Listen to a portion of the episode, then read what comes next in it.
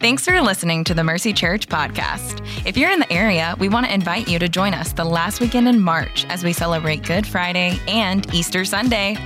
Good Friday services will be at 6 p.m. on Friday evening, and then on Sunday morning, we invite you to join us for a time of worship, a message, and baptisms.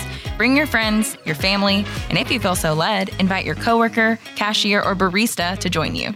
Services will be held at regular service times at all campuses. To learn more, visit mercycharlotte.com slash events. Again, that's mercycharlotte.com slash events.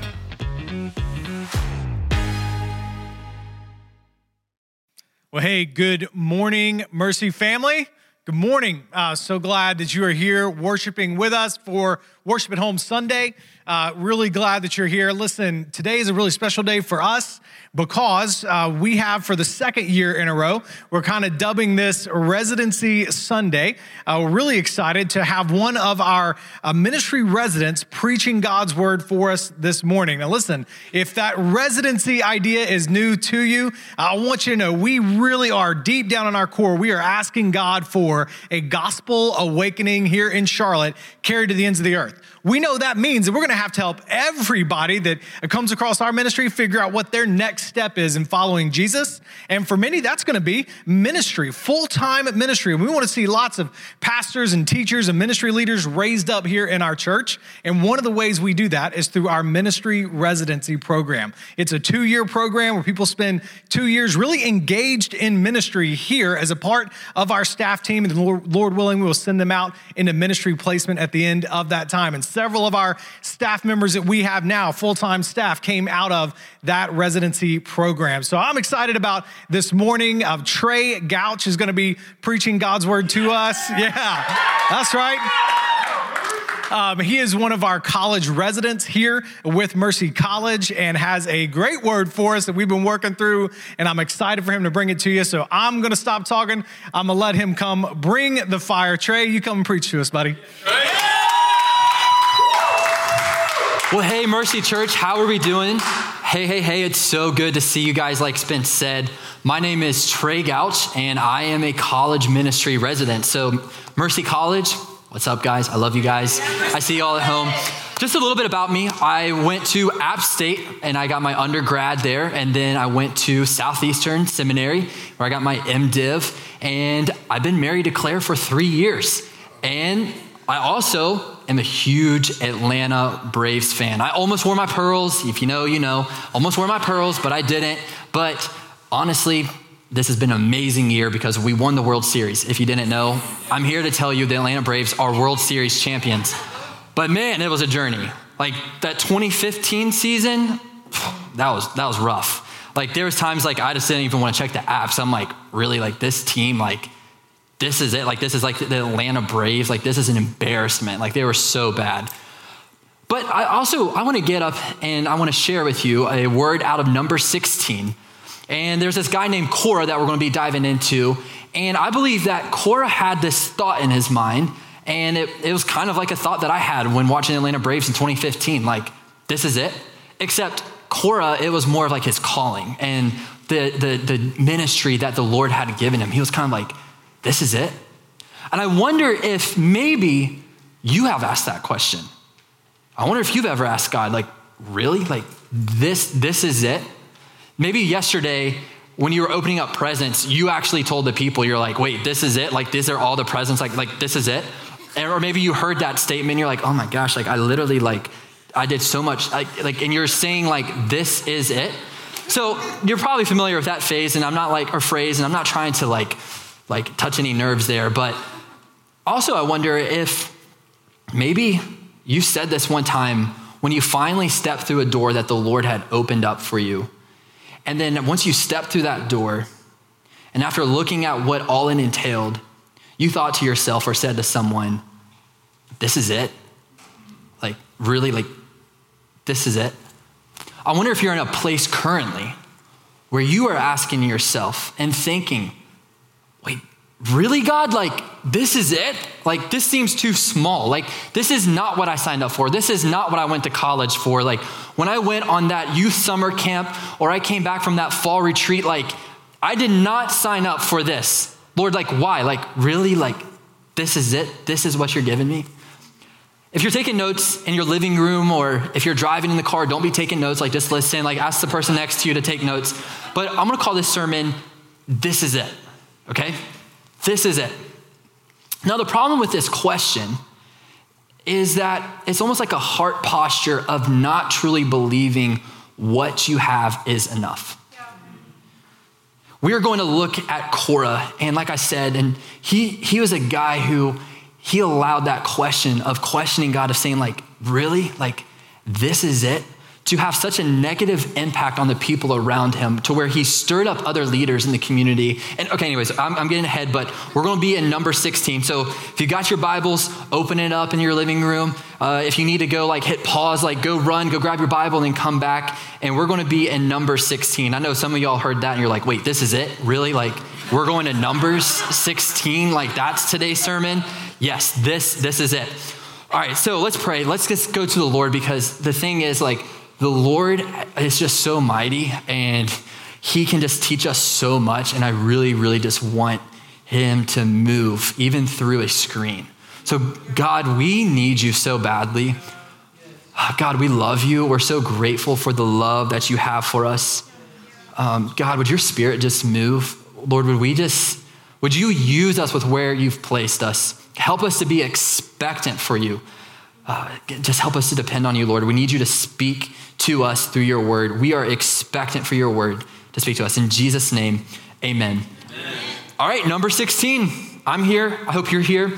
Um, as we get into number 16, I want to give you just a little bit of context. So, we're going to talk about Korah. Okay, so you probably got this down K O R A H. That's Korah.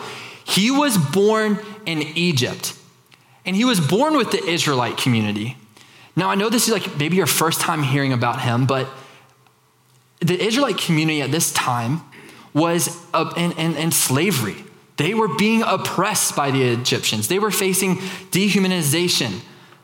And during this time where Korah was alive, God spoke and used Moses and Aaron to deliver the Israelites from the Egyptians. So we see God do this great, like literally, this is crazy, like the Red Sea parting and all that. Yeah, Korah, he was there. Like Korah was there to experience all that. And guess what? We're going to see how Korah began to forget the faithfulness of God in his life, and it caused him not to trust in God in the present moment. So here we are, number 16, verse 1. Korah, Dathan, and Abiram they became insolent and they rose up against Moses. With them were 250 Israelite men who were well known community leaders who had been appointed members of the council. Korah was not seeing the work of God in his life as enough for him. And we're going to be able to really dive into this. So you're going to hang on with me just a minute as we go into like I'm just going to nerd out for a little bit because I love this passage. So Korah was responsible for transporting the items in the tabernacle. So he was responsible for moving things like the Ark of the Covenant. Korah was part of the, the Kohathites, and they reported to Aaron's son Eleazar. Okay, say it with me. Eleazar. You got it? Eleazar. Eleazar. Nice, nice. All right, so Eleazar, guess what? He oversaw all the items in the tabernacle. The more that Korah interacted with Eleazar, he began to get jealous because Eleazar was a priest. He then was like, I, I want to become a priest. So, what ends up happening is comparison, jealousy, resentfulness began to stir up in him to the point of him questioning God. And that desire of Korah wanting to become a priest he began to think that what God had given him just wasn't enough. He believed that that job and that ministry he had, he thought was too small. I, I imagine just thinking to himself, like, as he was like carrying like the Ark of the Covenant, he was like, really, like, this is it? This is it? And Korah was not seeing the work of God in his life as enough for him. This can so easily happen to us, where we don't see the work of God in our life as enough. Like Korah, what ends up happening is comparison, jealousy, and resentfulness begin to stir up in us, which then leads us to doubting God and not trusting Him and constantly saying, This is it? Really, God? Like, this, this is it? Are you for real?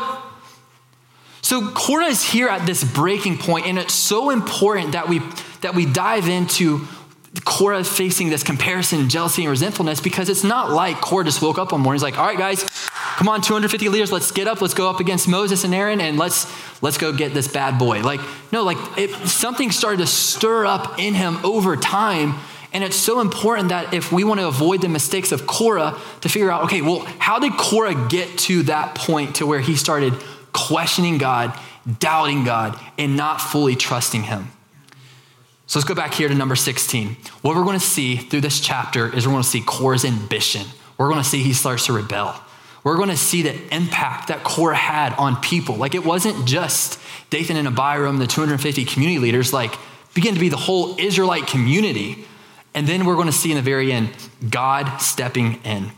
So let's jump to verse number three. They came as a group to oppose Moses and Aaron. So remember, this is Korah, Dathan, Abiram, and like that whole well known leaders. And they came to them and they said, You've gone too far. This whole community, like they're holy. Every one of them. And the Lord is with them. Why then do you set yourself above the Lord's assembly? Here's the problem. This is why Korah's upset. Korah was resenting what God had given someone else. Do you ever find yourself resenting a coworker or a friend or a family member? Like you see the things they do in life and the responsibilities they have, and you think, dang, I really wish I had that life. I really wish I had it made like that. And instead of like getting to know the person, you start playing this script in your mind and you start creating a reality that, about that person that you believe before even getting to know them. Or you have gotten to know them, but you forgot how they got to where they are. There's this word, it's called editorialize, where like you make this unnecessary comments by stating your opinion on someone else. And the only reason someone got there is because you're like, oh, like they just got there because of like his or her nephew. Then they like gave him the connection, all this stuff. And then like, yeah, okay, so that's a new word. I just learned it. Spence taught it to me the other week. So, so Korah has forgotten that God called and appointed Moses in the position that they were in. Because if you read in Exodus 3 and 4, you can see how Moses and Aaron, like they weren't wanting that position. They were doubting God. They're like, no, no, like not, not us, like no way. But like they humbled themselves before the Lord and allowed God to use them. They weren't seeking after the position that God had called them to, but they were faithful and obedient to stepping into it. And Korah forgot that. He, he knew that. He heard that, but he forgot that. And so he started rewriting this, this script in his mind and create this made up scenario that Moses and Aaron had put themselves in a position of leadership over Israel. Not only does he create up this made up scenario, but he takes it a step further by creating a rebellion.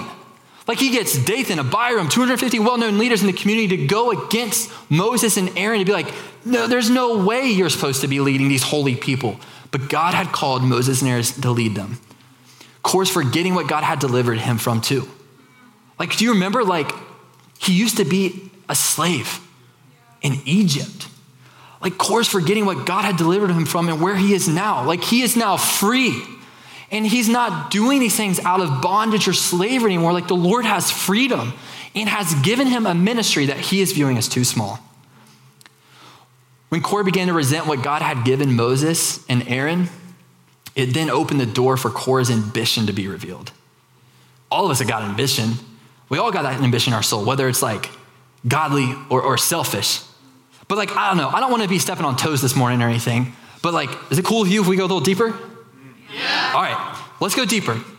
Selfish ambition ultimately drives you to do things because you want to be known, seen, and loved. Mm, yeah. Right? Like, think about the last time you interrupted your coworker, or you try to pitch an idea, or maybe it was yesterday at like the Christmas gathering. You want to make sure everyone in the room knew that you are the one who picked out the gift and you found it, and you don't want no one else get credit for it. Like, you want to make sure you got the credit. That's selfish ambition. Godly ambition is the freedom to dream, create, fail, and take risks because you are already known, seen, and loved. Guys, this is how Jesus steps into our ambition. We, we see in John that when Jesus was baptized, that the, the clouds parted and God said, This is my son whom I love and I'm well pleased. And if you've got a relationship with God, God sees Jesus through you. Like Jesus is covering you. So we are known, seen, and loved. Therefore, we can take this ambition of not trying to be approved by anybody, but to do things for the Lord and, and do it with excellence. So, what are characteristics of selfish ambition? Let's just look at Korah and just this one, this one verse in verse three. We can see how, how Korah had selfish ambition in him by being discontent with what God had given him. He didn't like this position he was in. He began to compare himself to Eleazar. He began to grumble and saying, like, there's no way that, like, there's no way that, that you're going to be the leaders, Moses and Aaron, over like the Israelite community. He gets jealous. So we've seen these characteristics of selfish ambition. Let's read this next verse to see characteristics of godly ambition. So, verse 4. So when Moses heard this, he fell face down. What is the difference in selfish ambition and godly ambition? It's this it's humility and dependency on the Lord. Yeah. Moses falling face down revealed his character. Like, I know that, there, that there's some of us who think about like ambition and we have like this desire to like be a leader, be a CEO, be in a, a place of position. But the position is not the issue, it's posture your heart, your posture, the way you are approaching this ambition, that's, that's really what matters. Do you have a posture of humility and dependency on the Lord? Part of my testimony is uh, six years ago, I was in my dorm doing homework, and I had this voice in my head that said, You're gonna be a pastor one day. And I was like, There's no way I'm gonna be a pastor one day. I tried to avoid it, tried to outrun it, and all that, and I eventually realized that that was God calling me to ministry. So then I end up finishing my time at App State, I was a youth pastor for three years. Uh, I, I get my MDiv, and honestly, my wife and I felt like the Lord was calling us to resign from that youth pastor position in August of 2020. There was nothing lined up. So I was like, okay, like, uh, I'll take a step of faith, but surely, like, the Lord will give another ministry position, right? No. I was a maintenance man at a mobile home park for a whole year from August 2020 to August 2021. I stepped out in faith. And it was so hard because I was just like, I was confused. Like there was times where I was like, like really God, like this is it? Like you have me in a sewer right now. Like don't you remember that time six years ago when you called me to be a pastor? Like how does this being in a sewer have anything to do with being like a pastor? Like wh- like wearing this tacky beige uniform. Like how does that have anything to do with like being a pastor? And then what became a shift for me from realizing from, from asking the question, like, really, God, this is it, to then making that a statement of, like, oh, wow, like, this is it. Like, this is what you have called me to. Is something shifted, and I realized that God was choosing to develop my character. This was how God was choosing to realign the priorities in my life. This was how God was ultimately teaching me how to truly depend on Him. And instead of desiring a position and a title to place my worth and identity in, the Lord was teaching me to find my worth and who I am in Christ instead of what I do. So, since we're here on this topic of ambition, I think it's so important to talk about this one word influence. Being a social media influencer may be a desire of yours. And it, you might have this desire of having this high position of leadership in the org chart to where you can use your influence. Hear me on this. I'm not saying either of these is wrong. I'm not saying that. But before desiring influence, you must ask yourself, why do I desire this? After asking yourself that question, allow scripture to check you. A great passage to check your ambition is Romans 9:17. It says, "For this very purpose I raised you up, to demonstrate my power in you, and that my name might be proclaimed through the whole earth." One more thing, because I think it's very important to address this. As we approach 2022, and as you've got your New Year resolutions, my question for you is this Are your ambitions going to 2022 ambitious, like selfish ambition? Is that involved? Like, are you dripping in like selfish like desires, or are you dripped in the gospel and godly ambition? How are you creating your New Year resolutions? Okay, so anyways, let's get back to the text. Moses falls face down, right? We see that Moses takes the situation to the Lord because he trusts the Lord more than himself. We'll then see that Moses gives this command to come back tomorrow where the Lord will reveal his plan. So now we're going to skip to verse 7. In verse 7, Moses says, The man the Lord chooses will be the one who is holy. You Levites, you've gone too far. Moses is calling out Korah right now for going too far. Moses also said to Korah, Now listen, you Levites, isn't it enough for you that the God of Israel has separated you from the rest of the Israelite community and has brought you near himself to do the work at the Lord's tabernacle and to stand before the community and minister to them? He has brought you and all your fellow Levites near himself. But now you are trying to get the priesthood too. Moses is calling Korah out for going too far. Moses is asking Korah if what he has is enough. Now, can I get even deeper on this? Like, can I get up in your business? Okay. Are you telling God what he has given you isn't enough? Are you telling God what he has given you isn't significant? Mm-hmm. Are you telling God what he has given you is too small? Moses was asking Korah if what he had was enough, and Moses is asking some of you today, do you believe what God has given you is enough? Moses reminds Korah that, that what God has given him is significant. And if you really want to dig deep on this, like go to Numbers chapter 3, verse 27 and 32, and you can see what all that entailed. So Korah was seeking after something that someone else had rather than seeking after what God had given him. And the question I have for you is who is your Moses? Do you have a Moses in your life? Like, what I mean by that is, do you have a Moses in your life who is speaking to you things need, you need to hear, not like what you want to hear? Maybe you have a Moses in your life, but you're refusing to listen to them.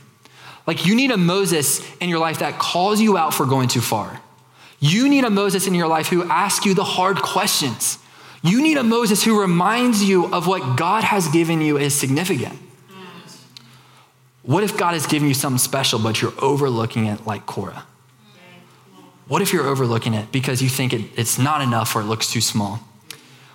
Mandy Foster is a rock star, and she told me about this book called The Tale of Three Trees.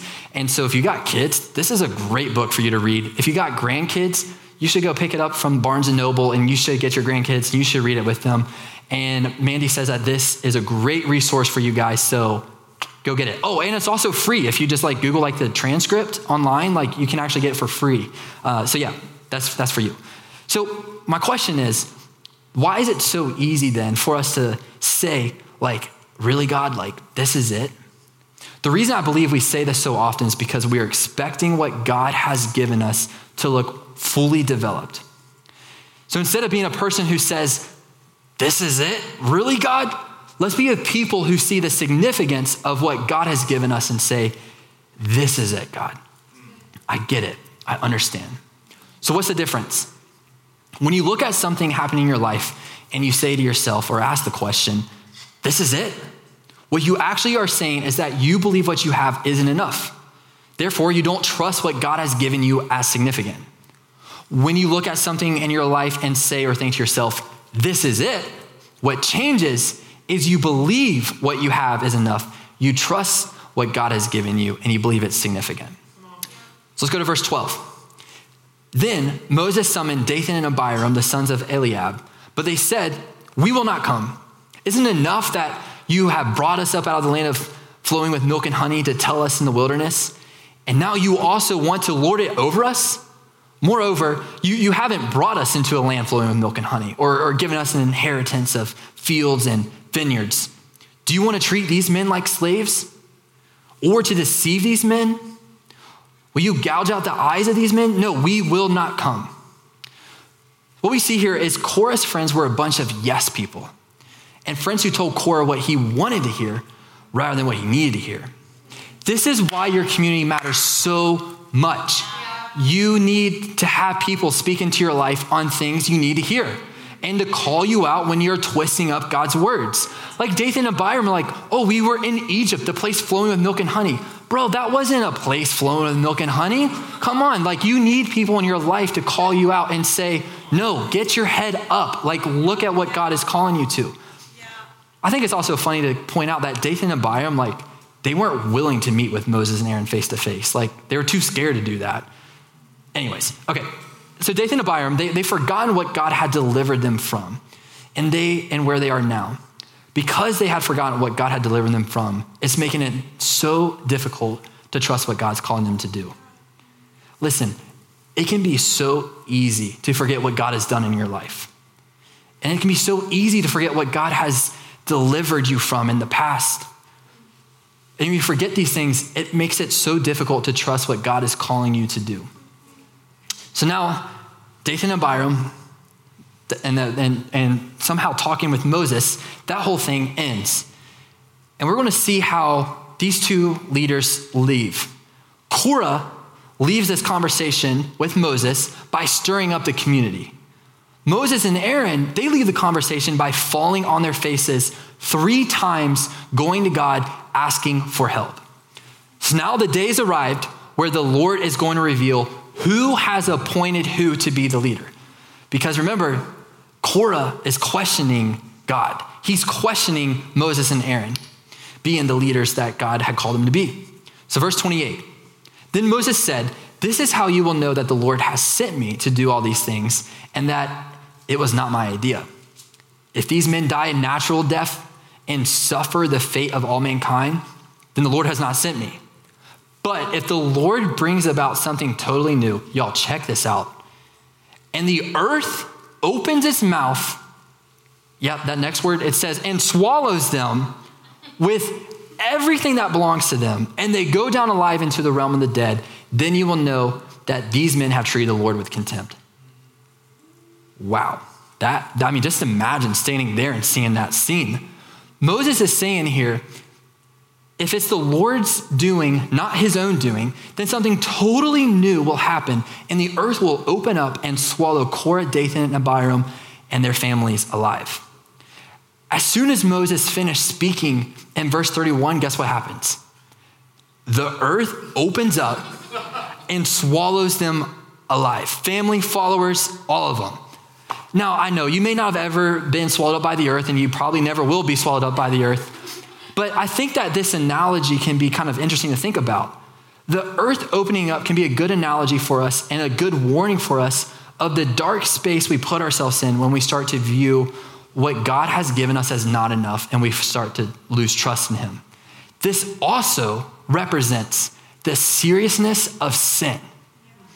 This also represents the seriousness of not trusting God. This also represents the impact you have on those associated with you and around you. So imagine you got the Israelite community here. They just heard Moses say, The Lord's going to affirm who's supposed to be the leader. And if I'm the one who the Lord appointed, the earth is going to swallow Korah. Okay, well, our homeboy Korah swallowed up. Earth opened up, he swallowed. The Israelite community has seen this with their eyes. And check out how they respond. Verse 41. The next day, the whole Israelite community grumbled against Moses and Aaron. And they said, You've killed the Lord's people, they said. Like, how are these people complaining? Like, like you would think that after seeing the earth open up, they would have been like, okay, I get it. Like, I've seen it like Moses and Aaron, like, y'all are our leaders. Like, we get it. Like, not, like, please, Lord, nothing else. But instead, these people responded by getting mad at Moses and Aaron for the earth opening up and killing people. What I want to point out here is how Korah used his influence with people. Remember, just a few days prior, Moses reminded Korah of the ministry God had given him. Korah viewed his ministry as too small and not enough. And he led people to doubt God. He led people to not trust God. He led people not be satisfied with God. When you believe what you have isn't enough, you don't trust what God has given you is significant. And you desire for more. And in that desire, you can end up leading to missing the fullness of your calling and gifting and dragging people alongside of you and hurting them.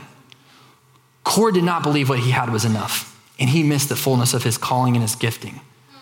Korah, guys, Korah had the chance to leave a legacy of helping people better worship God and glorify God. And remember, that was part of his responsibility, and he didn't view it as significant. And instead of helping people better worship and glorify God, he chose to lead them in a way where their, their very lives are now at risk. And uh, Spirit, help me say this, but I just feel like that there's some people who are placed in a position right now where you don't feel like what you have is enough. You're questioning God, you're doubting God. And instead of helping the people in your circle of where God's called you to, instead of helping them worship God and for God to be glorified through you, you are actually hurting people because you don't view it as significant. So, my challenge to you look what God has given you. Are you using that opportunity as a chef, as a waitress, as a maintenance man, and a sewer, whatever it is? Are you using that to help people worship God? And are you allowing God to be glorified through you? Okay, I got to pick back up.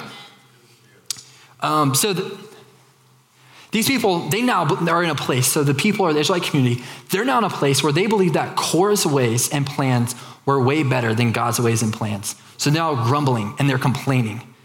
They allowed someone to twist God's word in a way that clouded their judgment of thought to where they now are so upset at Moses and Aaron. Y'all, this is the problem with sin. This is what sin does. Sin makes us think that our ways are better than God's ways. Sin is deceptive and it tricks our way of thinking and it ultimately, sin leads to death. Look at this in verse 44. And the Lord said to Moses, Get away from this assembly so I can put an end to them at once. And our boys Moses and Aaron, they fell face down. Okay, so what does our sin deserve? We can see from this passage that sin, it ultimately deserves death. So let's pick up in verse 46. Then Moses said to Aaron, Take your censer and put incense in it along with the burning coals from the altar, and hurry to the assembly to make atonement for them. Wrath has come out from the Lord. The plague has started. So Aaron did as Moses said and ran. I love how the Bible includes that one word. Like Aaron, he ran. Like this was his job as a priest was to, to make atonement for people. He sees the urgency. He sees God's wrath. He's like, I, I, I've got to do something here. And he goes and he runs to make an atonement into the midst of the assembly. The plague had already started among the people, but Aaron offered the incense and made atonement for them. He stood between the living and the dead, and the plague stopped. Aaron interceding and making atonement for the people gives us this beautiful picture of Jesus as our high priest. What we see here is disaster and judgment comes to those who grumble at God and don't trust Him and don't submit to Him. Here's the thing God yields His judgment when an intercessor offers atonement for the sins of the people. All Aaron's sacrifices could do was just make atonement for a situation, not the souls of people. So, what's the difference between Aaron and Jesus? Well, Jesus' sacrifice was to make atonement for our souls and to get us in a right relationship with God. This is the gospel. For the wages of sin is death, but the free gift of God is eternal life through Christ Jesus. How do you get that? John 10 9. Believe in your heart and confess with your mouth that Jesus Christ is Savior, and you will be saved. These verses are so beautiful to see why we needed Jesus as our high priest. Aaron's, as a priest, he couldn't make atonement for our sins. We needed a greater high priest, which was Jesus. These verses, they also reveal the power of prayer. Man, if you are a follower of God, I want you to see how Aaron was so quick to run and to intercede. And I just want to challenge you, you Christian, how what is your prayer life like? Do you actually view prayer as significant? Or do you think that that prayer is just kind of like the McDonald's playground? Like you're like, oh, it's this fun little toy. Like I'm just going to, or do you actually view prayer as holy and righteous and significant? That prayer can actually move the hand of God. All right, let's make this whole full circle moment here. Just as we wrap up, I want you to know that we don't have to be Korah. We don't have to be the Israelite community. So, what can we learn? What can we learn from Korah? When we struggle to see the Lord's providence, it's easy to forget and ignore the sovereign hand of God and instead to blame others and get mad at others, which then leads to hurting ourselves and the people around us. All right, what can we learn from the Israelite community? Don't have a twig like faith. What do I mean by don't have a twig like faith? Well, the way you become fragile in your faith is when you're easily influenced, when you find more trust and satisfaction in people. This is ultimately the start of deconstructing your faith. So instead of finding your trust and satisfaction in people, put your trust in God and find your satisfaction in Him. What can we learn from Moses? We can learn what godly ambition is. Godly ambition, instead of seeking a position, is having a posture of humility, dependence, and full satisfaction in God. What about Aaron? Aaron, we can see the power of prayer, but we also can see our need for Jesus. We can see how desperately we need Jesus. Y'all, I know that some of you have heard the gospel and some of you have been thinking, really? Like, this is it? Like, a baby who was human was born in a manger? Like, that is the Savior? Yes. Yes, Jesus was fully God and fully man. And I want to I, I want to just ask you to just consider, if you haven't given your life to Jesus, can just consider to say, God, I'm all in. I can see my sin. I can see my need for a Savior. I really, really need you, God. And if that's you today, man, we just read a couple of verses. John 10 9 says, If you believe in your heart and confess with your mouth that Jesus Christ is Lord, you will be saved. Maybe you got someone next to you and you want to know more about it. Just tap them. Be like, hey, talk to me in just a minute. Or maybe you're alone. Email me if you want to. It's Trey, T R E Y, at mercycharlotte.com. But you don't need people, like, you don't need someone to intercede for you. You can literally go to God because of Jesus right now. So, right where you're at, maybe you're driving, you got your AirPod in, maybe you're in the kitchen and you're baking up some like cake or something. You can literally, right where you're at, have a relationship with God. How beautiful is that? Yo, what you have is enough. Your relationship with God is enough. What else do you need? Do you truly trust and believe what God has given you is significant? Let's pray. God, thank you so much just for your son, Jesus. I'm just so grateful that you could look at me and say, I love you. God, I'm so grateful that you can forgive my sin. God, I'm so grateful that you have given me the things you've given me. God, I just pray that you would just begin to speak to the people that are watching and listening. God, have your way. Would you use us to honor and glorify you? In Jesus' name, amen.